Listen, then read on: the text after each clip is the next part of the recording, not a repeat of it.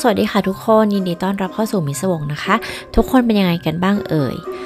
เรื่องราวในวันนี้จะค่อนข้างหนักนะคะ ก็อย่างที่เราเตือนตั้งแต่ต้นคลิปแล้วนะคะ ว่าเรื่องราวเนี่ยพอมันเป็นเกี่ยวกับลัทธิมันก็จะมีเรื่องของการล่วงละเมิดทุกๆอย่างแหละ เพราะฉะนั้นถ้าเกิดใครที่ไม่ชอบเรื่องพวกนี้นะคะ อาจจะต้องข้ามไปก่อนนะคะ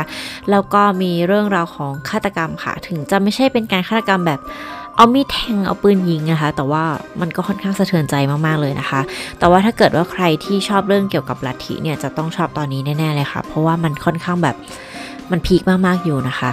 แต่ก่อนอื่นเลยอย่าลืมกดไลค์กด subscribe ให้กับมิสวงด้วยนะคะ ถ้าเกิดว่าชอบเรื่องราวประมาณนี้นะคะ เราจะได้เจอกันทุกอาทิตย์ค่ะ เพราะว่าปกติมิเนี่ยก็จะอัปโหลดคลิปทุกอาทิตย์เลยนะคะ ถ้าไม่ติดธุระหรือว่าอะไรจริง ๆ นะ โอเค เรื่องราวในวันนี้นะคะ เราจะพูดถึงลัทธิที่ชื่อว่า Angel's Landing ค่ะทำไมต้องเป็น Angels ล่ะคะ เพราะว่าเจ้าของลัทธิเนี่ยเขาบอกว่าเขาเนี่ยเป็นเทพค่ะ เป็นเทพที่ลงอยู่ในโลกมนุษย์เป็นพันปีแล้วนะคะ เรื่องราวเกิดที่วิชิตาสหรัฐอเมริกาค่ะ มันอดไม่ได้นะ เวลาได้ยินคำว่าวิชิตาทีไรนะคะ จะต้องนึกถึงท่อนนี้ตลอดเลยนะคะ โอเค ก็คือคนคนนี้นะคะ มีชื่อว่าลูแคสโตรค่ะ แต่จริงๆ แล้วเนี่ยเขามีอีกหลาย ๆ ชื่อเลยค่ะ อันนี้เป็นแค่หนึ่งในชื่อที่ใช้ในตอนนี้นะคะ พื้นที่รัฐวิชิตานะคะ จะเป็นพื้นที่ที่ค่อนข้างกว้าง เป็น state ที่กว้างค่ะ เพราะฉะนั้นเวลาใครที่จะแบบมีบ้งมีบ้านเนี่ย ก็จะค่อนข้างเป็นบ้านหลังใหญ่ได้นะจะไม่แบบแออัดเหมือนในเมืองที่บ้านหลังเล็กแล้วก็ราคาแพงใช่ไหมคะ แต่ว่าถึงจะกว้างแค่ไหนเนี่ย มันก็ยังเป็น community ที่ทุกคนเนี่ยค่อนข้างจะรู้จักกันในใน community ตรงนั้นเป็นอย่างดีนะคะ ก็คือไม่ว่าคุณจะย้ายไปอยู่ตรงไหนเนี่ย ผู้คนเหล่านั้นเนี่ยก็จะรู้ว่าเฮ้ยมีคนย้ายมานะ เออมีบ้านนี้มีเด็กนะ มีครอบครัวนะอะไรแบบนี้นะคะ ซึ่งมันก็เป็นเหตุการณ์เดียวที่เกิดขึ้นกับ Angel's Landing ค่ะพราะลูแคสโตเนี่ยย้ายมาพร้อมครอบครัวที่เรียกได้ว่า The Chosen One นะคะ หรือว่าครอบครัวที่พวกเขาเนี่ยถูกเลือกมาให้มาอยู่ด้วยกันค่ะบ้านที่พวกเขาย้ายมาเนี่ยเป็นบ้านหลังใหญ่นะคะ มีแบบรั้วรอบขอบชิด มีสระว่ายน้ำนะคะ แล้วก็แบบกว้างมาก มีสวน มีม้าให้ขี่ด้วยอะเรียกได้ว่าถือว่าหรูหรูหราอยู่นะคะ อยู่อย่างสุขสบาย แต่ว่านอกจากการที่ชาวบ้านเนี่ยจะจับตาดูครอบครัวนี้นะคะ ก็มีคนอื่นจับตาดูครอบครัวนี้ด้วยเช่นเดียวกันค่ะ ซึ่งพวกเขาก็คือตำรวจนั่นเองค่ะ ต้องบอกว่าใน Angel's Landing นะคะ ครอบครัวของลูคาสโตรเนี่ย เขาก็จะชอบจัดปาร์ตี้ค่ะ ก็จะมีการแบบปิกนิกเออทุกคนก็จะพาครอบครัวมาอะไรเงี้ยเด็ก ๆ ก็จะมาเล่นกันนู่นนี่นั่นโน่อะไรเงี้ยค่ะซึ่งจัดบ่อยมากปาร์ตี้เนี่ยจัดบ่อยมากนะคะ แล้วก็ครอบครัวของลูคาสโตรเนี่ยก็จะมีของแพงๆเยอะ แบบมีม้ามีรถ มีรถประมาณแบบ 7-8 คันหรือ 9 คันอะไรเงี้ย ซึ่งแต่ละคันเนี่ยก็จะมีชื่อรถนะคะชื่อ Angel 1 Angel 2 Angel 3 อะไรแบบนี้นะคะ ซึ่งทุกคนที่อยู่ในครอบครัวนี้นะคะ ก็จะประกอบไปด้วยลูแคสโตรนะคะ ที่เป็นหัวหน้าครอบครัวค่ะ Patricia Hughes แล้วก็ Brian Hughes ที่เป็นสามีของเธอค่ะ แต่ว่าคนที่เป็นคนสำคัญเนี่ยก็คือ Patricia นะคะ เพราะว่าเธอเนี่ยเป็นเหมือนกาวใจของครอบครัวค่ะ เป็นเหมือนแม่คนที่สองของใครก็แล้วแต่ที่เข้ามาใน Angel's Landing แห่งนี้นะคะ แล้วก็เธอเป็นคนน่ารัก นิสัยดี มีความแบบเป็นอะไรเหมือนใครเจอก็รักเธอ แล้วก็เป็นแสงสว่างของบ้านหลังนี้ละกันค่ะ ส่วนไบรอันนะคะสามีของเธอเนี่ยก็จะเป็นคนขี้อายค่ะ ค่อนข้างพูดน้อยนะคะ เรียบร้อย แล้วก็เป็นช่างค่ะ คือต้องบอกว่าทั้งพ a ทิเซียแล้วก็ไบรอันเนี่ยรู้จักกับลูแคสโตรนะคะ ตั้งแต่พวกเขายังเด็กกว่านี้ค่ะ เป็นแบบวัยรุ่นอะไรอย่างเงี้ยค่ะตั้งพ a ทิเซียเนี่ยรู้จักกับลูมาก่อนนะคะเอ่อตอนนั้นลูเป็นช่างซ่อมเครื่องบินค่ะเอ่อ airplane mechanic นะคะ ก็ไม่รู้ว่าทำไมเทพต้องทำงานด้วยนะคะ แต่ว่าเอาเป็นว่าเทพก็เคยทำงานค่ะ ทั้งพ a ทิเชียแล้วก็ไบรอันเนี่ยก็มีลูกสาวหนึ่งคนค่ะ ซึ่งทั้ง 3 คนเนี่ยก็อยู่ในครอบครัวของลูแคสโตรนะคะ แล้วก็มีผู้ชายอีกคนหนึ่งค่ะ ชื่อว่าเดฟ เดฟกับไบรอันเนี่ยเป็นเพื่อนกันมาก่อนนะคะ ตอนที่แบบเคยทำงานก่อสร้างหรืออะไรเงี้ยค่ะ ซึ่งพอเดฟเนี่ยเสียภรรยาไป แล้วก็เขาก็เหมือนมาแฮงเอาท์ที่เอ่อ Angel's Landing บ่อยๆนะคะทำให้เขาเนี่ยย้ายเข้ามาอยู่ที่นี่ค่ะ ซึ่งนี่แหละค่ะทำให้หลาย ๆ คนสงสัยนะคะ ว่าทำไมที่นี่ถึงมีคนมาอยู่เยอะจังแบบว่า คือมันอาจจะไม่ได้เยอะมากถึงขั้นแบบเป็น 10-20 คนอย่างนั้น แต่ว่าต้องอย่าลืมว่าทุกคนไม่ได้เป็นครอบครัวเดียวกันอะเป็นแค่แบบ เหมือนเป็น community อะก็ย้ายๆเข้ามาอยู่ด้วยกันใช่ไหมคะ แต่ว่าเขาก็จัดปาร์ตี้กันบ่อยๆค่ะ แล้วก็แม้แต่ตำรวจเนี่ยก็เคยแวะมานะคะ แต่ในขณะเดียวกันเนี่ยตำรวจก็จับตามองบ้านหลังนี้ค่ะ เพราะว่าเขาก็รู้สึกว่ามันมีแปลกๆเนาะเหมือนแบบเขาทำงานอะไรทำไมถึงมีเงินเยอะทำไมถึงมีรถหลายคันทำไมถึงมีเงินซื้อนู่นซื้อนี่นะคะ ซึ่งตอนแรกตำรวจเนี่ยมองว่าหรือว่าลูแคสโตรเนี่ยจะเกี่ยวข้องกับการขายยา แต่ว่าเรื่องราวเนี่ยมันจะเริ่มพลิกผันค่ะ หลังจากที่ครอบครัวนี้เนี่ยกำลังจะมีสมาชิกเพิ่มมาอีก 3 คนนะคะ หลังจากที่ก็มีอยู่แล้วแบบ4-5 คนแล้วนะคะ 3 คนนั้นเนี่ยก็คือคุณแม่แล้วก็ลูกสาว 2 คนค่ะ คุณแม่เนี่ยชื่อว่าเจนนิเฟอร์ฮัตสันนะคะ แล้วก็ลูกสาวเนี่ยชื่อว่าซาร่าและเอมิลี่ค่ะ เจนนิเฟอร์นะคะเป็นคุณแม่ที่น่ารักค่ะ แล้วก็เธอเนี่ยชอบการเลี้ยงลูกมากๆเลยนะคะ ชอบที่จะแบบว่าดูแลลูกสาวทั้งสองคนค่ะ แต่ว่าในช่วงนั้นเนี่ยเธอมีปัญหากับสามีนะคะ แล้วก็ทำให้เธอกับสามีเนี่ยเหมือนเริ่มที่จะแยกกันอยู่ค่ะ แต่ว่าลูกสาวสองคนเนี่ยก็ยังติดต่อกับคุณพ่อปกตินะคะ แต่เมื่อถึงคราวที่จะต้องดูแลเนี่ยคุณแม่เนี่ยก็จะรับเลี้ยงลูกๆค่ะ ซึ่งตัวเจนนิเฟอร์เนี่ยทำงานเป็น real estate นะคะ หรือว่าคนที่คอยดูแลเกี่ยวกับการซื้อขายบ้านอสังหาริมทรัพย์นั่นเองค่ะ ซึ่งตรงเนี้ยทำให้เธอรู้จักกับลูแคสโตรนะคะ การที่ทำให้เธอรู้จักกับลูแคสโตรแล้วก็แพทริเซียเนี่ย เธอรู้สึกว่าเธอถูกชะตามาก ๆ เลยกับครอบครัว community ของ Angels Landing อะค่ะ เมื่อเธอเจอกับลูเนี่ย เธอรู้สึกว่าลูเนี่ยมีอะไรบางอย่างนะคะ ที่ทำให้เธอรู้สึกว่าเธออยากจะปกป้องค่ะ อยากจะดูแลผลประโยชน์ให้อะไรอย่างเงี้ยค่ะ แต่ว่าพอได้เข้ามาคลุกคลีบ่อยๆ เข้าเนี่ยลูเนี่ยก็บอกกับเธอว่าเขาอะเป็นเทวดานะ ไม่ใช่เป็นคนปกติ เป็นเทวดาที่อยู่มาเป็นพันปีแล้ว แล้วก็เขาเนี่ยสามารถที่จะรู้ได้ว่า ใครที่กำลังจะเสียชีวิต และเขามีอำนาจที่จะพาคนที่เสียชีวิตไปแล้วเนี่ยกลับมาเจนนิเฟอร์เนี่ยก็เชื่อทันทีเลยค่ะ เพราะเธอก็รู้สึกว่าสำหรับเธอเนี่ยรูเนี่ยมันมีอะไรแปลกๆนะเหมือนเขามีแบบออร่าความเป็นคนดีอะไรบางอย่าง ที่เธอรู้สึกว่าเธอประทับใจนะคะ เธอก็เลยเลือกที่จะเชื่อค่ะ แล้วก็ ตั้งใจที่จะดูแลปกป้องลูแล้วก็ครอบครัว Angels Landing แห่งนี้ค่ะ แล้วก็อย่างที่บอกไว้ตั้งแต่ตอนแรกนะคะ คือเจนนิเฟอร์เนี่ยก็มีปัญหากับสามีอยู่แล้วนะคะก็นิดๆหน่อยๆอะคือคู่ครองที่อยู่ด้วยกันมานานนะคะ ทั้งๆที่จริง ๆ แล้วทั้งสองคนเนี่ยก็ถือว่าเป็น ครอบครัวที่พร้อมมากๆแล้วนะคะ อย่างเจนนิเฟอร์เนี่ยเขาเป็นนายหน้าใช่ไหมคะ ส่วนสามีเนี่ยเป็นคนที่คอยสร้างบ้านค่ะ คือแบบเป็นช่างรับเหมาอะไรเงี้ย ซึ่งมันก็ค่อนข้างเหมาะกันนะคะ แล้วทั้งสองคนเนี่ยก็มีลูกสาวที่น่ารักมากๆค่ะ แต่ว่าเจนนิเฟอร์เนี่ยอยากจะย้ายเข้ามาอยู่ที่ community commune house Angels Landing อันนี้นะคะ หรือว่าที่อยู่ที่เนี่ยที่พวกเขาอยู่ด้วยกันนะคะ แต่ว่าสามีของเธอเนี่ยก็รู้สึกว่าไม่เห็นด้วยค่ะ เพราะว่าเขาไม่รู้จักลูแล้วก็ไม่รู้จักใครเลยนะคะ คือรู้จักแค่ผิวผิวเผินอะไรเงี้ยเขาก็รู้สึกว่าเขาก็ไม่อยากจะมาย้ายครอบครัวมาอยู่เนาะแต่ว่าตัวเจนนิเฟอร์เนี่ยก็แบบทำไงดีอะเขาก็เลยปรึกษากับแพทริเซียค่ะ ซึ่งแพทริเซียเนี่ยก็เหมือนกับไกด์เจนนิเฟอร์นะคะว่าจริง ๆ แล้วเนี่ยการที่เธอแต่งงานแล้วเนี่ยก็ไม่ได้แปลว่าเธอจะไม่สามารถเลือกครอบครัวของตัวเองได้อีกแล้วนะ ดูอย่างฉันกับไบรอันสิยังแบบ มีครอบครัวแล้วก็ย้ายมาอยู่กับคนที่เรามี connection ลึกซึ้งด้วยอย่างเช่นลูแคสโตรอะไรอย่างเงี้ยซึ่งจริงๆแล้วเจนนิเฟอร์เนี่ยก็น่าจะสามารถที่จะ เออเลือกชีวิตของตัวเองได้นะ ถ้าเกิดเธออยากจะย้ายมาเนี่ยก็ย้ายมาเลยหรือก็เอาลูกมาด้วยนะคะ ซึ่งนั่นก็คือสิ่งที่เจนนิเฟอร์ทำค่ะ เธอย้ายเข้ามาอยู่ที่ Angels Landing นะคะ พร้อมลูกสาวอีก 2 คนค่ะแล้วก็ยื่นฟ้องหย่ากับสามีค่ะ ซึ่งลูกสาวทั้งสองคนเนี่ยก็ไม่อยากจะย้ายมาอยู่ที่ Angels Landing แห่งนี้นะคะ เพราะว่าเด็กๆ เนี่ยก็งงว่าทำไมเธอจะต้องย้ายบ้านด้วยนะคะ ซาร่าอายุ 17 ปีค่ะ ส่วนเอมิลี่เนี่ยน่าจะอายุประมาณแค่ 7-8 ขวบเท่านั้นเองนะคะ ซาร่าเนี่ย รับเรื่องนี้ไม่ได้มากสุดเลยค่ะ เพราะว่าเธออยู่ในช่วงที่เป็นแบบวัยรุ่นแล้วนะคะ teen age นะคะ แล้วก็เธอไม่รู้จักใครที่ Angel's Landing ขนาดนั้นนะคะ เธอไม่ได้รู้สึกผูกพันกับลูคาสโตหรือพาริเชียเท่ากับคุณแม่ของเธอนะคะ ซึ่งทำให้เธอเนี่ยค่อนข้างมีปฏิกิริยาที่แบบเป็นเด็กวัยรุ่นแบบหัวแข็งดื้อรั้นอะไรเงี้ย ซึ่งเราก็พอเข้าใจได้นะว่าแบบเธอก็คงรู้สึกว่าทำไมฉันต้องย้ายมาด้วยวะอะไรเงี้ย แต่ว่าเอมิลี่เนี่ยยังเด็กอยู่นะคะ แล้วก็เธอเนี่ยค่อนข้างหัวอ่อนค่ะ สามแม่ลูกนะคะ ย้ายเข้ามาอยู่ที่บ้าน Angels Landing ในรัฐวิชิตานะคะ ในปี 2001 ค่ะ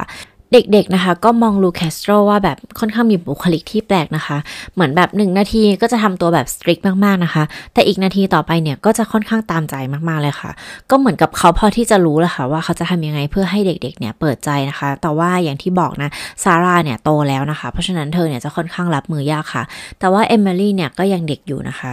ขึ้นชื่อว่าเจ้าลัทธิอะเนาะจะค่อนข้างแบบว่ารู้แหละว่าต้องทำยังไงกับใครนะคะ ในกรณีนี้ก็เหมือนกันค่ะ อย่างเอมิลี่แล้วก็ซาร่านะคะลูมีวิธีการรับมือพวกเธอที่ค่อนข้างแตกต่างกันค่ะอย่างตัวของเอมิลี่นะคะยังเด็กอยู่ใช่ไหมคะลูก็จะให้ทุกอย่างกับเธอเลยค่ะ สมมติว่าวันเกิดของเอมิลี่เนี่ยเอมิลี่อยากได้ม้าหนึ่งตัว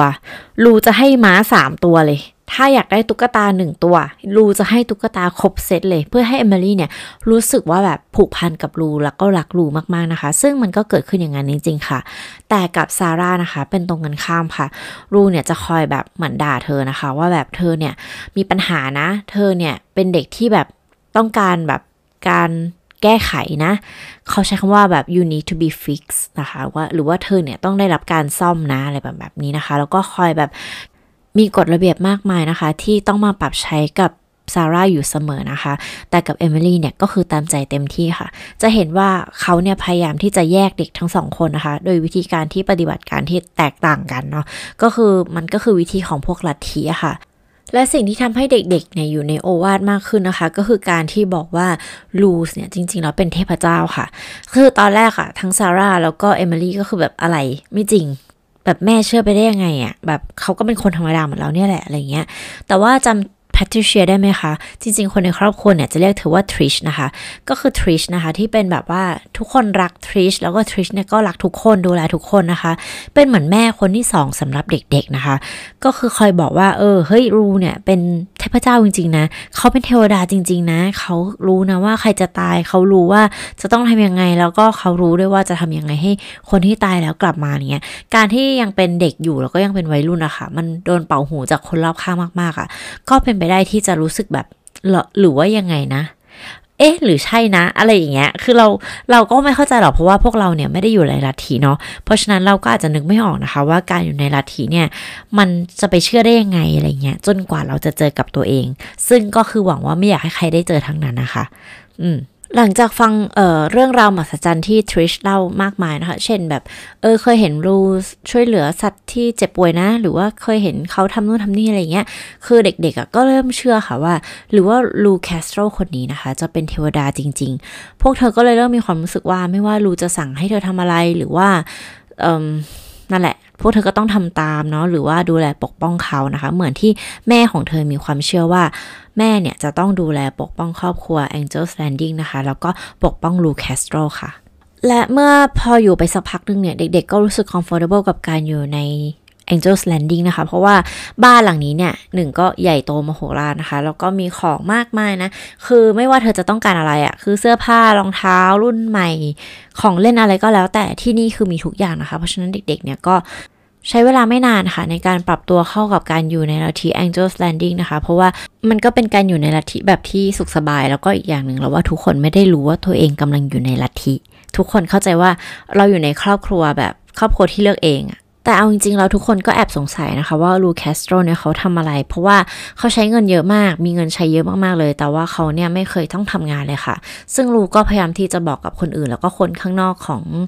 ข้างนอกที่ไม่ได้อยู่ในลัทธิ Angels Landing ด้วยนะคะว่า อ๋อเขามีแบบมีหุ้น มีบอล มีสต็อกบอล มีพันธบัตรอะไรเงี้ย แบบว่ามีการลงทุนต่างๆ แต่ว่าก็ไม่มีใครเคยเห็นนะคะว่ามันคืออะไรและอยู่ที่ไหนและไหนคือหลักฐาน แต่เอาจริง ๆ คือเขาก็ ไม่ได้ปิดบังไง คือหมายถึงว่าเขาไม่ได้แบบแอบแอบใช้เงินหรือว่าแอบแอบอยู่เหมือนตามลัทธิที่ชอบไปอยู่ในที่ที่ห่างไกล แล้วก็ไม่มีใครรู้ว่าเกิดอะไรขึ้น แต่ที่นี่มันคือเหมือนแบบเปิดโอเพนใครจะเข้าจะออกเมื่อไหร่ก็ได้ปาร์ตี้ กันทุกอาทิตย์กินบาร์บีคิว เด็กๆ จาก community คนนู้นคนนี้แบบเด็กในครอบครัวอื่นนะคะ ก็เข้ามาเล่นที่นี่อะไรอย่างเงี้ยค่ะ ซึ่งทุกคนก็รู้สึกว่าเออเขาคงไม่ได้ทำอะไรที่มันผิดกฎหมายมั้ง เพราะถ้าผิดกฎหมายเนี่ยเขาก็คงอยู่อย่างระมัดระวัง แต่นี่มันก็ไม่ใช่ นั่นแหละค่ะ จึงเป็นที่มาของ tactic ของลูสนะคะ ในการหลอกล่อคนต่างๆ เพื่อให้เชื่อใจของเขานะคะ เด็กๆค่ะ เมื่อเข้ามาอยู่ในที่ Angel's Landing แห่งนี้แล้วนะคะ ก็คือเอมิลี่แล้วก็ซาร่านะคะ สุดท้ายเนี่ยรูสก็ล่อลวงพวกเขาค่ะ โดยอย่างซาร่านะคะ อย่างที่เราบอกไปตั้งแต่แรกซาร่าเนี่ยเป็นวัยรุ่นแล้วนะคะ อายุแบบ 17-18 แล้ว แต่ว่า ซาร่าเองเนี่ยก็ยังไม่โตมากค่ะ เหมือนเธอก็แบบอยู่แต่กับแม่กับน้องอะไรอย่างเงี้ยค่ะ คราวนี้รูเนี่ยก็พยายามบอกว่าเธอเนี่ยต้องได้รับการฟิกซ์นะ เธอได้ต้องได้รับการซ่อมนะ ซึ่งเธอก็ไม่รู้ว่ามันคืออะไรนะคะ จนกระทั่งคืนหนึ่งค่ะ รูสเนี่ยก็ให้เธอแบบมานอนที่ห้องของเขานะคะ แล้วเขาก็บอกว่าเขาเนี่ยจะทำการซ่อมเธอค่ะ ซึ่งสิ่งนั้นเนี่ยทุกคนก็รู้เนาะมันคืออะไรนะ ก็คือการล่วงละเมิดทางเพศนั่นเองค่ะ ซึ่งซาร่าเนี่ยก็ให้สัมภาษณ์ในที่หลังนะคะว่า เธอไม่รู้ด้วยซ้ำว่า เธอกำลังถูกทำอะไรอยู่ เหมือนแบบเธอรู้แค่ว่าเธอไม่ชอบ แต่เธอไม่รู้ว่ามันคืออะไร ซึ่งแบบมันน่าสงสารมากนะคะ เพราะว่าเมื่อแบบเมื่อรูซ่อมเธอเรียบร้อยแล้วอะไรเงี้ย เธอก็ถามรูสว่าโอเค หลังจากนี้ไปเนี่ย เธอหายแล้วใช่ไหม เธอได้รับการซ่อมแล้วใช่ไหม am I fix หรือแบบฉันหายแล้วใช่ไหม จากสิ่งที่คุณบอกว่าฉันเป็น ฉันแตกต่างจากคนอื่น ซึ่งแบบฟังแล้วมันเศร้ามาก มันสิ่งที่เกิดขึ้นคือเลวร้ายมากนะคะ แล้วก็แบบ เขาไม่รู้ด้วยซ้ำว่าเขากำลังถูกล่วงละเมิดทางเพศอะคะ่ะ ซาร่าบอกว่าเธอถูกรูสล่วงละเมิดทางเพศเกือบทุกวันเลยนะคะ แล้วก็เอมิลี่ค่ะ น้องคนเล็กที่อายุแค่เพียงแบบไม่เกิน 10 ขวบอะค่ะ ก็ไม่ต่างกันนะคะ แต่ว่ามันคนละข้ออ้างกันค่ะ อย่างเอมิลี่เนี่ยต้องนอนในห้องของรูสทุกคืนค่ะ ก็คือทุกคืนเนี่ยเธอเขาจะเข้านอนพร้อมกับน้องคนเล็กของซาร่านะคะ ก็คือเอมิลี่นะคะ แล้วก็บอกคนอื่นว่าตัวของเขาเนี่ยเป็นเทวดา เพราะฉะนั้นเนี่ยเขาจะต้องแบบว่าอยู่กับเด็กที่ เป็นเลือดบริสุทธิ์แล้วก็ยัง virgin อยู่ค่ะ เพื่อให้เขาเนี่ยยังมีพลัง เพราะว่าเขาต้องใช้พลังในการเป็นเทพบ้าบอคอแตกนะคะ ประมาณนี้ ก็ประมาณนี้ค่ะ ก็คือเรื่องราวก็คือถูกล่วงละเมิดทางเพศทั้งคู่นะคะ โดยข้ออ้างประสาทของรูสค่ะ และทุกอย่างในลัทธิก็ดำเนินไปแบบนั้นค่ะ ก็ในลัทธิเป็นอย่างนั้น ข้างนอกทุกคนก็มองว่าที่นี่ดูเป็นที่ที่สนุกดีนะ ทุกคนก็อยู่กันอย่างแฮปปี้ปาร์ตี้กันบ่อยๆนะคะ แต่แล้วทุกอย่างกำลังจะเปลี่ยนไปค่ะ ในเดือนมิถุนายนปี 2003 ค่ะ วันนั้นก็เป็นวันปกติของใน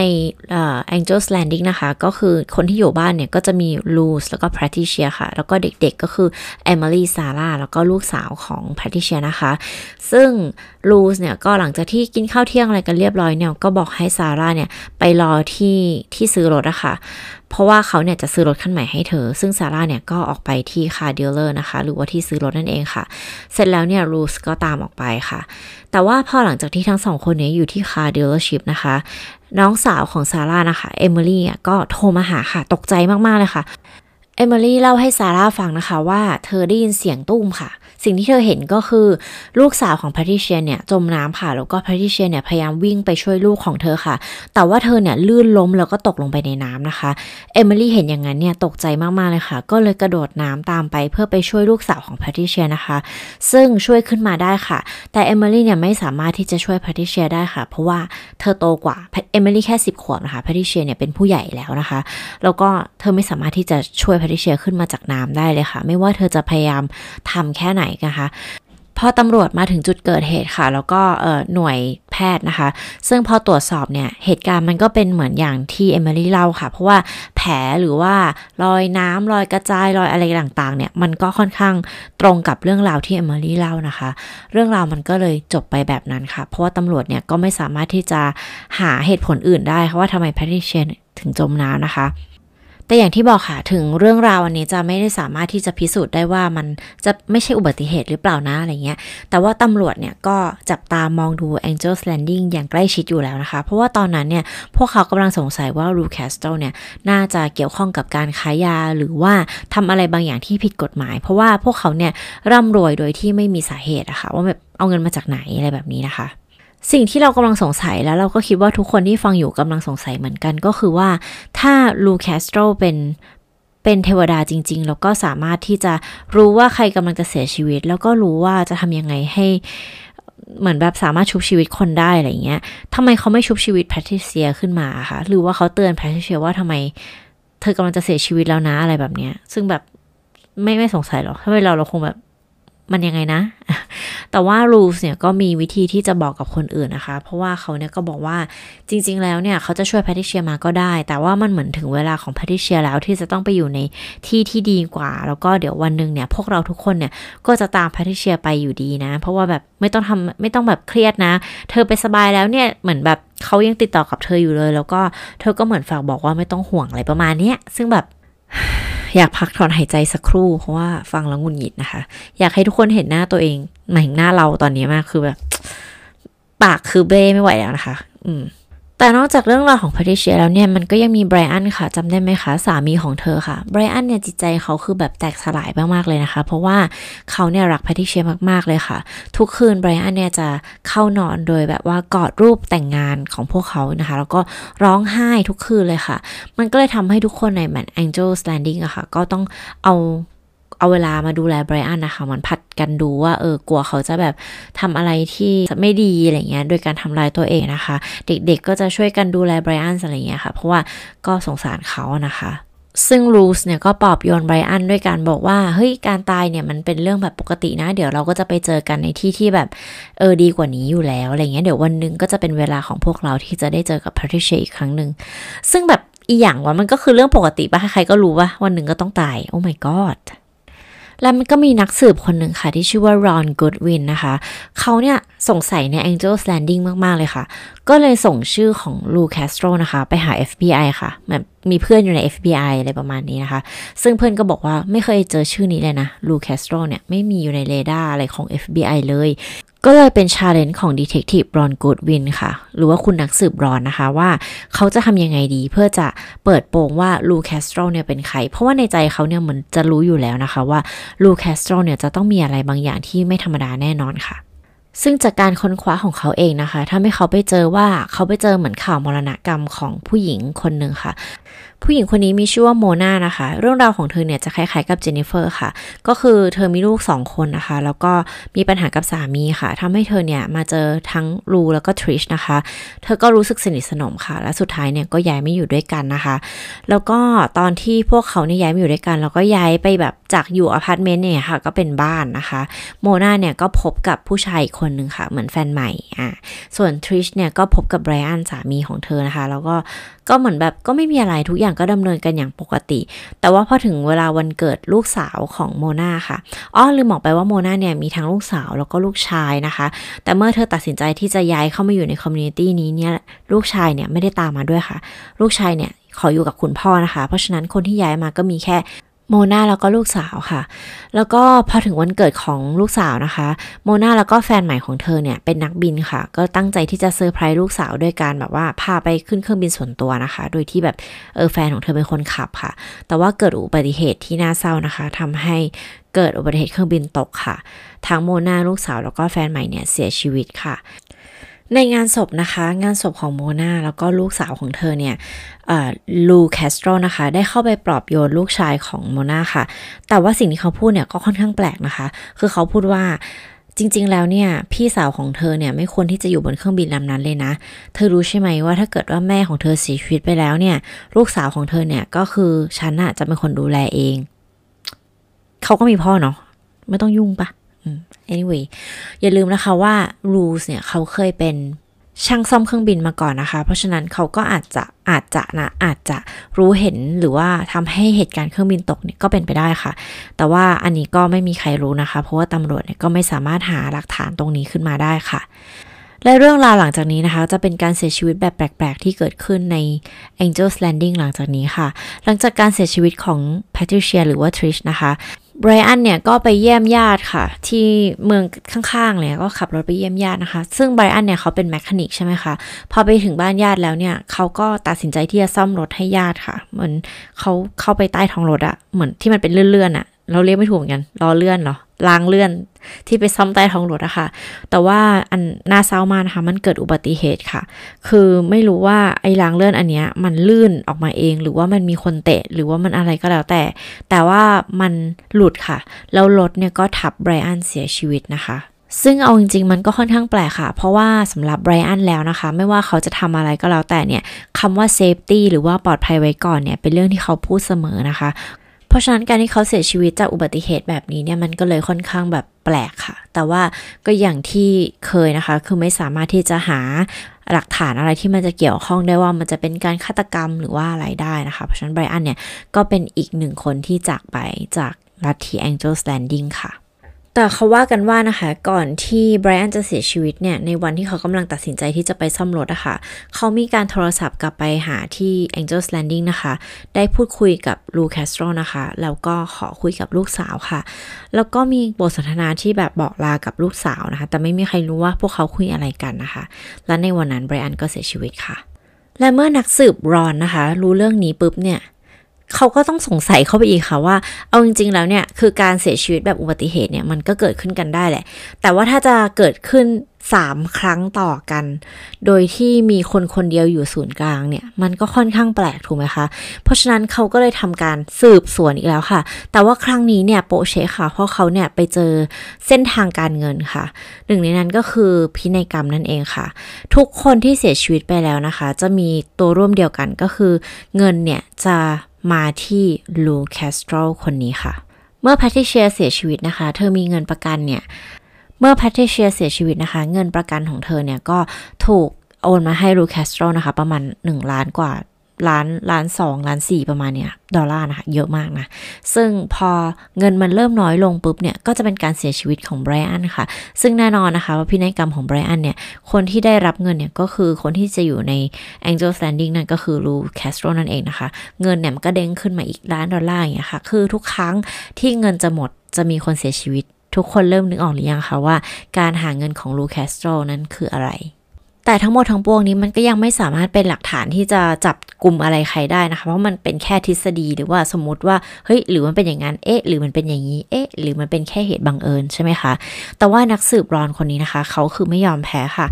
คือเขาเนี่ยจับตาดูรูสแคสโตรตลอดเวลานะคะ และมีวันหนึ่งค่ะ เขาก็คือโชคดีนะคะ เพราะว่า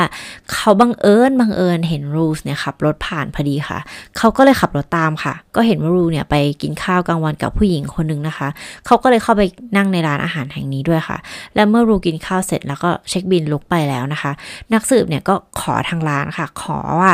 จานชามช้อนซ่อมแก้วน้ำอะไรก็แล้วแต่ที่ผู้ชายคนนี้ใช้เนี่ย ผมขอได้ไหมครับ จะเอาไปตรวจ รอยนิ้วมือ ซึ่งทางร้านเนี่ยก็ให้นะคะ คิดว่ามันน่าจะเป็นแบบว่าพวกแบบเบอร์เกอร์อะไรพวกนี้น่าจะแบบพลาสติกเป็นอะไรก็คือให้ได้ไม่ได้เป็นแบบจานเจินของทางร้านอะไรเงี้ยก็ feel feel แบบเอาก็เหมือนขยะที่จะทิ้งไม่ทิ้งก็เอาไปได้อะไรเงี้ยค่ะแต่ว่ามันน่าเสียดายมากนะคะ เพราะว่ารอยนิ้วมือเนี่ยมันตรวจไม่ได้ค่ะ คือสิ่งที่รอนอยากจะรู้มากที่สุดคุณนักสืบรอนเนี่ยว่าไอ้ลูแคสโตรคนเนี้ยเป็นใครวะ เพราะว่ามันไม่มีชื่ออยู่ในดัตต้าเบสไม่มีชื่ออยู่ในที่อะไรเลย แค่รู้ว่าคนนี้ชื่อรูแคสโตเฉยๆ แต่ว่าความน่าเศร้าก็คือนั่นแหละค่ะ รอยนิ้วมือเนี่ยมันใช้ไม่ได้นะคะ เพราะฉะนั้นก็ยังไม่สามารถที่จะยืนยันตัวตนได้ว่าคนคนนี้เป็นใครค่ะ และมันก็ยิ่งทำให้คุณนักสืบเนี่ยเศร้าเข้าไปอีกนะคะ เพราะว่าเรื่องราวที่จะเกิดต่อไปนี้ก็คือสิ่งที่มันควรจะสามารถที่หยุดยั้งไว้ได้ แต่ว่าเขายังทำไม่สำเร็จนะคะ ก็คือการเสียชีวิตของเจนนิเฟอร์ค่ะในปี 2008 นะคะ หลังจากที่ไบรอันเสียชีวิตไป 2 ปีนะคะ เป็น pattern มากค่ะ ทุก 2 ปีจะต้องมีคนเสียชีวิตค่ะ ก็คือลูแคสโตรนะคะ ก็บอกเอออมิลี่แล้วก็ซาร่านะคะว่ามันอาจจะถึงเวลาแล้วนะว่าที่คุณแม่ของเธอเนี่ยจะต้องไปแล้ว ซึ่งเด็กๆเนี่ยก็คือแบบร้องไห้นะคะ เพราะว่าแบบเด็กที่ไหนจะอยากให้แม่ตัวเองเสียชีวิตนะคะ ถึงกับขนาดไปบอกเจนนิเฟอร์ว่าทำไมลูถึงมาพูดแบบนี้ว่าแม่เนี่ย ถึงเวลาของแม่แล้วที่แม่จะต้องไปอะไรเงี้ย แต่ว่าเจนนิเฟอร์เนี่ยก็พยายามปลอบโยนเด็กๆนะคะ ว่าแบบเออมันไม่เป็นไรหรอกนะ แล้วก็พวกเราเนี่ยจะอยู่กันได้แน่นอน เออแม่ไม่ได้จะไปไหนนี่นั่นโน่นนะคะ แต่ในวันที่เกิดเหตุค่ะ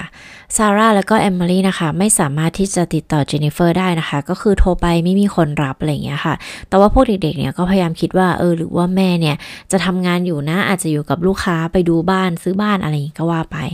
แต่ในระหว่างที่เด็กๆอยู่ที่โรงเรียนนะคะ ก็ได้รับแจ้งจากคุณครูค่ะว่าคุณแม่ของพวกเธอเนี่ยประสบอุบัติเหตุรถชนนะคะ และสุดท้ายเจนนิเฟอร์เนี่ยก็เสียชีวิตจริง ๆ ค่ะ โดยผู้เห็นเหตุการณ์ในอุบัติเหตุครั้งนี้นะคะ ก็บอกว่าจริง ๆ แล้วเนี่ยแทบจะเป็นไปไม่ได้เลยที่เจนนิเฟอร์เนี่ยจะประสบอุบัติเหตุอันนี้ค่ะ คืออย่างนี้ คือเหมือนเธอขับรถแล้วกำลังจะลงแบบเนินอะซึ่งมันเป็นแบบ เนินสูงๆแบบภูเขาลงภูเขาอะไรเงี้ยค่ะ ซึ่งรถข้างหน้าเนี่ยเป็นรถบรรทุกนะคะที่เจนนิเฟอร์เนี่ยไปชนด้วย ไม่มีทางที่เจนนิเฟอร์เนี่ยจะมองไม่เห็นรถคันนี้ค่ะ ซึ่งคนที่เห็นเหตุการณ์เนี่ยก็บอกว่าแปลกมากเลยมันเหมือนกับว่า มันเป็นถนนสองเลนใช่ไหมคะ ซึ่งเจนนิเฟอร์เนี่ยเหมือนขับไปอีกเลนหนึ่งอะค่ะ คือเลนสวน ซึ่งในเลนนั้นเนี่ยก็จะมีรถบรรทุกที่บรรทุกของมาแบบเยอะๆอะค่ะ แล้วเจนนิเฟอร์กับรถบรรทุกคันนี้ก็ประสานงานเข้าหากันค่ะ ซึ่งคนที่เห็นเหตุการณ์เนี่ยก็บอกว่ามันไม่ใช่ว่าเจนนิเฟอร์จะไม่เห็นรถคันนี้คือมันไม่ได้เหมือนกับแบบเฮ้ยเราลงจากเนินมาเราไม่เห็นเราเบรกไม่ทัน แต่มันเหมือนแบบเธออยู่ในเลนอีกเลนหนึ่งสักพักแล้วอะแล้วมันมีรถบรรทุกมาแล้วก็ไม่หักหลบกันแล้วก็ชนปังทำให้เธอเนี่ยเสียชีวิตทันทีในที่เกิดเหตุค่ะส่วนเด็กๆนะคะ นอกจากจะเสียใจที่คุณแม่ของเธอเนี่ยเสียชีวิตเนี่ยเด็กๆก็ยังไม่เข้าใจด้วยว่าทำไมลูแคสโตรถึงไม่ห้ามแม่ของเธอคะคือเด็กๆไม่ได้คิดอยู่แล้วว่าลูเนี่ยจะมี การเกี่ยวข้องกับการเสียชีวิตครั้งนี้ แต่ด้วยความที่เขาเป็นแบบเป็นเทพอะเขารู้อยู่แล้วว่าใครกำลังจะเสียชีวิตอะทำไมเขาไม่เตือนแม่เหมือนกับที่เขาบอกพวกเธอว่าใกล้ถึงเวลาแม่ของเธอแล้วนะทำไมเขาถึงแบบไม่บอกให้แม่ของเธอไม่ไปวันนั้น ไม่เกิดอุบัติเหตุอันนี้ หรือว่าทำไมเขาไม่ชุบชีวิตให้แม่ของเธอนะคะนอกจากความไม่เข้าใจของเด็กๆแล้วนะคะ ยังมีความหงุดหงิดของดีเทคทีฟด้วยค่ะ หรือว่านักสืบรอนของเรานั่นเองค่ะ เขาเนี่ยแบบ คือลองคิดภาพว่าถ้าเราเป็นเขาอะเราตามเรื่องผู้ชายคนนี้มาตลอดเลย แล้วเราก็รู้ว่ามันมีการตายแปลกๆ รอบๆ ตัวผู้ชายคนนี้ตลอด แต่เราทำอะไรกับเรื่องนี้ไม่ได้ แล้วก็มีเหยื่อเพิ่มอีกแล้ว คือมันแบบหงุดหงิดมากๆอะรู้เลยนะคะ เขาก็เลยตัดสินใจที่จะแท็กทีมกับตำรวจอีกคนนึงค่ะ เพื่อที่จะสืบหาเรื่องนี้ให้ได้หนึ่งเลยนะ ต้องเอารอยนิ้วมือของ รูแคสตอลมาให้ได้ค่ะ แผนการก็คือพวกเขาเนี่ยเอารูปผู้ต้องหาไปจำนวนหนึ่งนะคะ ไปให้ที่บ้านของรูค่ะ หรือว่าที่ Angel's Landing นั่นเองนะคะ แล้วก็บอกว่าช่วยดูรูปถ่ายพวกนี้หน่อยได้ไหม เพราะว่าตอนนี้เนี่ยมันมีคนที่น่าสงสัยหลุดเข้ามาอยู่แถวแถวนี้นะคะเพื่อรูจะเคยเห็นแล้วก็สามารถที่จะชี้ตัวได้ว่าเออเคยเห็นที่ไหนเคยเห็นใครอะไรแบบนี้ค่ะ ซึ่งสิ่งที่เขาต้องการนะคะ รูปอะ มันเวลาเราจับอะมันรอยนิ้วมือเราจะติดอยู่ที่รูปใช่ไหมคะ ซึ่งนั่นแหละค่ะคือสิ่งที่ตำรวจต้องการค่ะรูสนะคะ ก็ให้ความแบบร่วมมือเป็นอย่างดีเลยนะคะ เชิญเข้ามาที่บ้านเอาได้เลยนั่งก่อนนะทุกคนนี่นั่นโน่น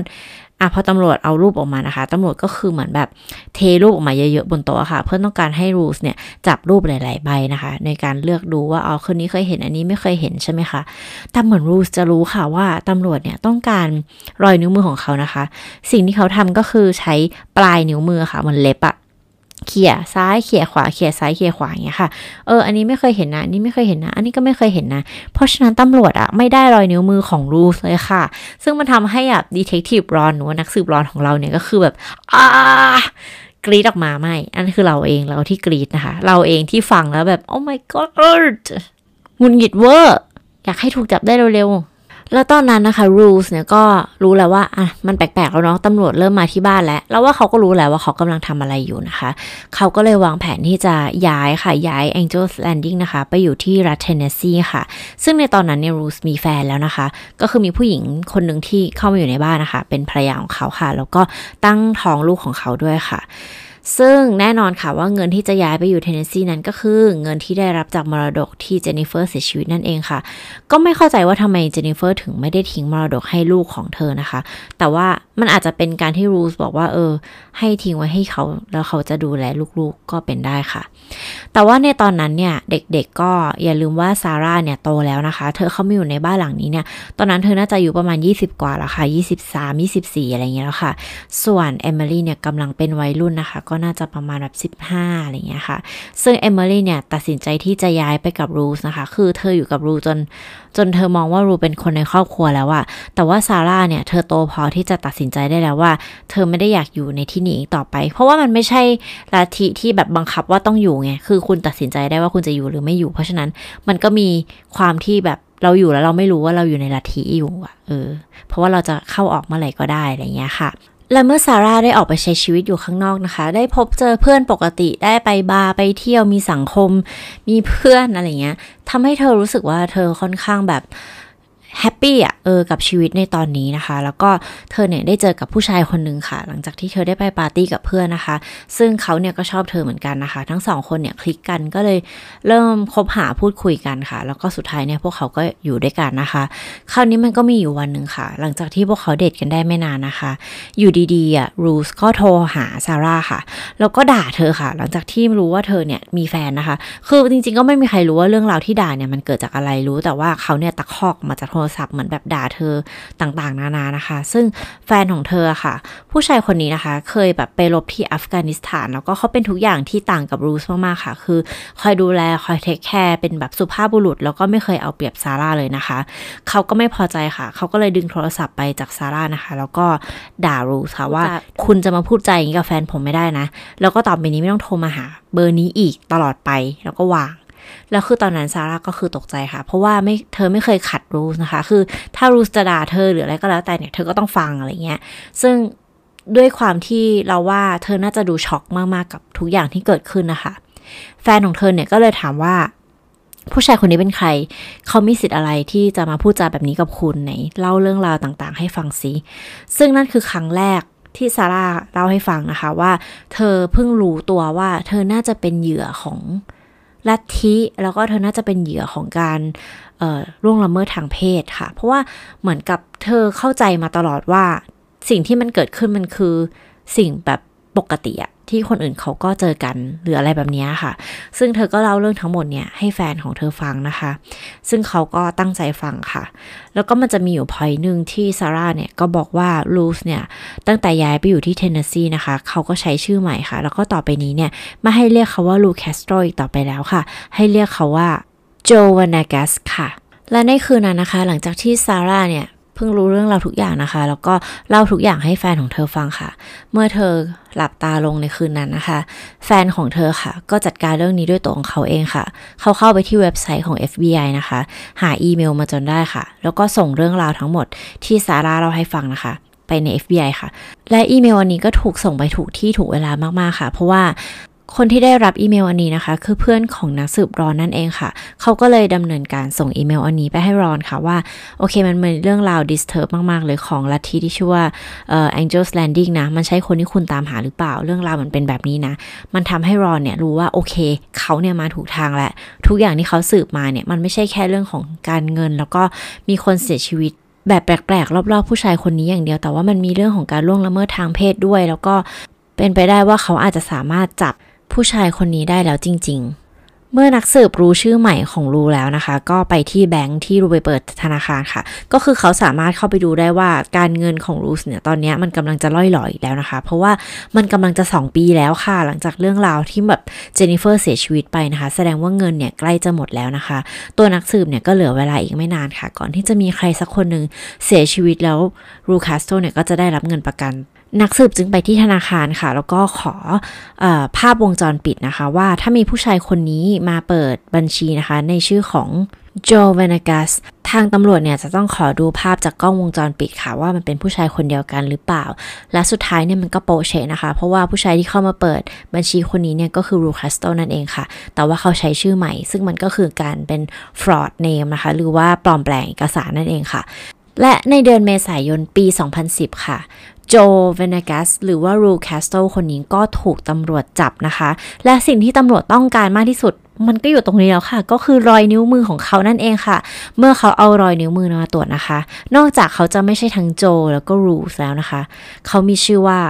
เดนิเอลเพเรสค่ะ คือชื่อที่แท้จริงของเขาค่ะ และนอกจากชื่อของเขาที่แท้จริงแล้วนั้น มันก็คือมาพร้อมกับ criminal record ด้วยค่ะ หรือว่าคดีอาชญากรรมที่เขาเคยก่อในอดีต ซึ่งมันคือ sex crime ค่ะ หรือว่าคดีทางเพศนะคะ เขาทำการล่วงละเมิดทางเพศเด็ก อายุไม่เกิน 15 ปี 2 คนค่ะและยังมีคดีอื่นๆ ตามเป็นหางว่าวนะคะ ทั้งช่อโกงปลอมแปลงเอกสารโอ้โหก็คือเรียกได้ว่าคนนี้ก็คืออาชญากรคนนึงนั่นเองค่ะ ไม่ใช่เทวดาอะไรที่ไหนทั้งนั้นนะคะ แต่ว่าเรื่องราวอาชญากรรมในอดีตของเขาเนี่ยมันอาจจะไม่พอในการที่เราจะจับเขาไง เพราะฉะนั้นนักสืบเนี่ยจะต้องมีเรื่องราวที่มันมันมีหลักฐานมากไปกว่านั้นนะคะ ซึ่งเรื่องราวจากเอมิลี่และซาร่าจะทำให้ทุกคนเนี่ยต้องอาปากค้างแน่นอนค่ะซาร่าได้ให้สัมภาษณ์นะคะ ว่าเธอเนี่ยไว้ใจนักสืบร้อนมาก ๆ เลย แล้วก็เขาเนี่ยมีความแบบเออใจเย็นมาก ๆ ในการสอบถามพวกเธอว่าเกิดอะไรขึ้นนะคะ แต่ว่าเรื่องราวของซาร่าเนี่ยเนื่องจากตอนนี้เธอเป็นผู้ใหญ่แล้วนะคะ แล้วก็สิ่งที่เกิดขึ้นเนี่ยมันเป็นสิ่งที่ตอนที่เธอ ก็บรรลุนิติภาวะแล้วเช่นเดียวกันนะคะ เพราะฉะนั้นมันอาจจะไม่สามารถที่จะเอาผิดลูแคสโตรได้นะคะ แต่เรื่องราวของเอมิลี่เนี่ยเป็นอีกเรื่องหนึ่งเลยค่ะจำเรื่องราวของแพทริเชียได้ไหมคะ ที่เธอจมน้ำแล้วก็เอมิลี่เนี่ยพยายามที่จะช่วยลูกสาวของแพทริเชียขึ้นมา แต่ไม่สามารถที่จะช่วยแพทริเชียได้ค่ะ เรื่องราวที่แท้จริงมันเป็นแบบนี้ค่ะ เอมิลี่เนี่ยไว้ใจนักสืบรอนมากๆเลยนะคะ เธอก็เลยเล่าเรื่องนี้ให้ฟังค่ะ ว่าเหตุการณ์ในวันนั้นก็คือเอ่อลูแล้วก็แพทริเชียเนี่ยเข้ามาคุยกับเอมิลี่ค่ะว่ามันถึงเวลาที่แพทริเชียเนี่ยต้องไปแล้วนะคะ แต่ว่าต้องการความช่วยเหลือจากเอมิลี่ค่ะ ซึ่งเอมิลี่เนี่ยจะต้องทำทุกอย่างที่แพทริเชียแล้วก็ลูเนี่ยบอกให้ทำนะคะ สิ่งที่เอมิลี่ต้องทำก็คือไปรออยู่ตรงใกล้ ๆสระว่ายน้ำค่ะ พร้อมกับลูกของแพทริเชียค่ะ ผ่านไป 20 นาทีหลังจากแพทริเชียตกลงไปในในน้ำแล้วเนี่ยเอมิลี่ค่อยพาลูกสาวของแพทริเชียเนี่ยไปที่สระว่ายน้ำนะคะ พาน้องลงน้ำแล้วก็ทำเหมือนกับว่าช่วยเด็กอะค่ะ นี่คือสิ่งที่เอมิลี่ต้องทำนะคะ แล้วก็มีลูแคสโตรเนี่ยคอยสังเกตการณ์อยู่ค่ะ เมื่อทุกอย่างเป็นไปตามแผนแล้วนั้นลูแคสโตรเนี่ยก็ออกไปที่ dealer ที่ซาร่ารออยู่ที่กำลังจะซื้อรถนะคะ มันเลยทำให้พวกเขาเนี่ยมีพยานค่ะ แล้วก็เอมิลี่เนี่ยก็เล่าทุกอย่างตามที่ลูกับแพทริเชียเนี่ยได้ซักซ้อมกับเธอเอาไว้ค่ะ ซึ่งจริงๆแล้วเอมิลี่เนี่ยไม่อยากทำนะคะ เธอเนี่ยร้องไห้แบบไม่รู้กี่ครั้งค่ะ เข้าไปกอดแพทริเชียแล้วก็บอกแพทริเชียว่าไม่อยากให้แพทริเชียเนี่ยจากพวกเธอไป แต่ว่าแพทริเชียเนี่ยบอกว่ามันเป็นสิ่งที่ต้องทำแล้วก็จริงๆ มันไม่เป็นไรเลยนะ เพราะว่าวันหนึ่งเนี่ยเดี๋ยวเราก็จะได้เจอกันแล้ว ซึ่งเอมิลี่เนี่ยตอนนั้นเธอก็ยังเด็กอยู่นะคะ แบบยังไม่สิบขวบดีหรือสิบขวบประมาณเนี้ยค่ะ ซึ่งมันก็คือถือว่ายังเด็กอะค่ะ เธอก็เลยจำเป็นที่จะต้องทำตามที่ลูและแพทริเซียเนี่ยบอกให้เธอทำค่ะ ส่วนเรื่องของการล่วงละเมิดทางเพศนะคะเอมิลี่เนี่ยก็เล่าว่าสำหรับเธอนั้น เธอไม่ได้ถูกฟิกซ์หรืออะไรเลย แต่ว่าลูเนี่ยบอกกับเธอตรงๆเลยว่าเขาเนี่ยเป็นเทพนะคะ แล้วก็การที่เขาอยู่บนโลกเนี้ยมันทำให้เขาพลังแบบว่าลดน้อยลงค่ะ เขาเลยจำเป็นที่จะต้องเหมือน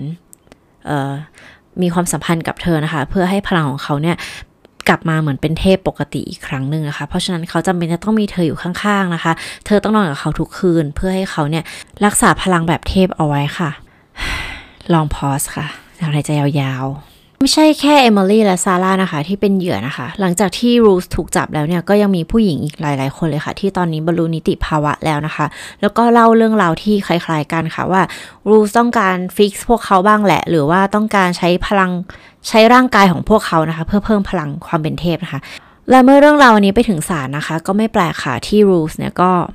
ฏิเสธทุกข้อกล่าวหานะคะ แล้วก็บอกว่าทุกคนที่มาให้การเนี่ยคือโกหกหมดเลยนะคะ เรื่องราวของเขาเนี่ยเขาแค่ทำชั่วแค่เพียงของการโยกย้ายเงินเท่านั้นเองนะ เพราะว่าเขาเนี่ยทำงานให้กับแก๊งค้ายาอะไรแบบนี้นะคะ ก็คือพยายามหาเรื่องอื่นมากลบความชั่วร้ายทั้งหมดที่เขาทำนะคะทั้งการล่วงละเมิดทางเพศเด็กนะคะ แล้วก็การวางแผนฆาตกรรมนะคะ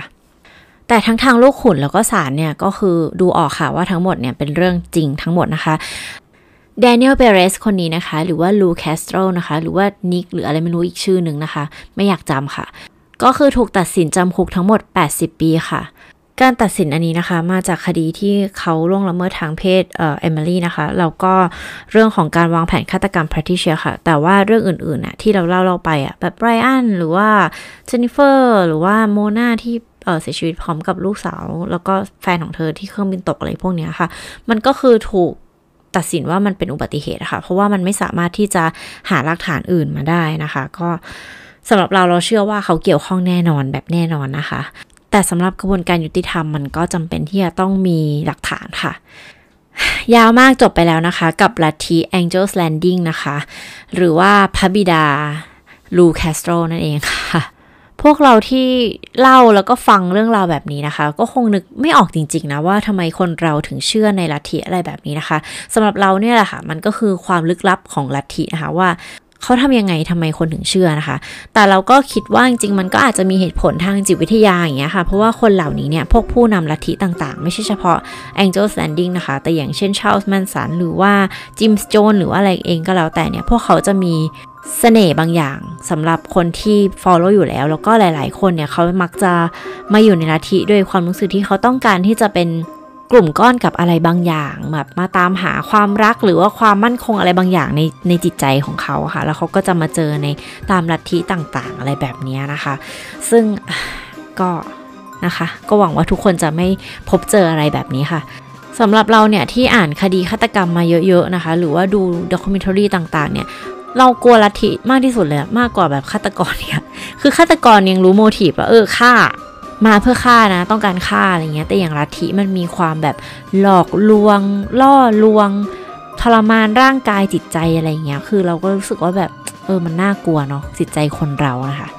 โอเค วันนี้ก็ยาวๆกันไปนะคะสำหรับใครที่อาจจะแบบฟังไปตอนขับรถไปแต่ฟังไม่จบนะคะ หรือว่าใครที่ฟังก่อนนอนคือไม่จบชัวร์เพราะว่ายาวนะคะ โอเคแล้วมาพบกันใหม่ในตอนหน้านะคะ หวังว่าทุกคนเนี่ยจะชอบตอนนี้นะคะ แล้วก็อย่าลืมพูดคุยคอมเมนต์กันนะคะ ว่าคิดเห็นยังไงกันบ้างนะ เพราะว่าเราเนี่ยชอบอ่านคอมเมนต์ของทุกๆ คนมากๆเลยค่ะ รักษาสุขภาพแล้วมาเจอกันใหม่ในตอนหน้านะคะ สวัสดีค่ะ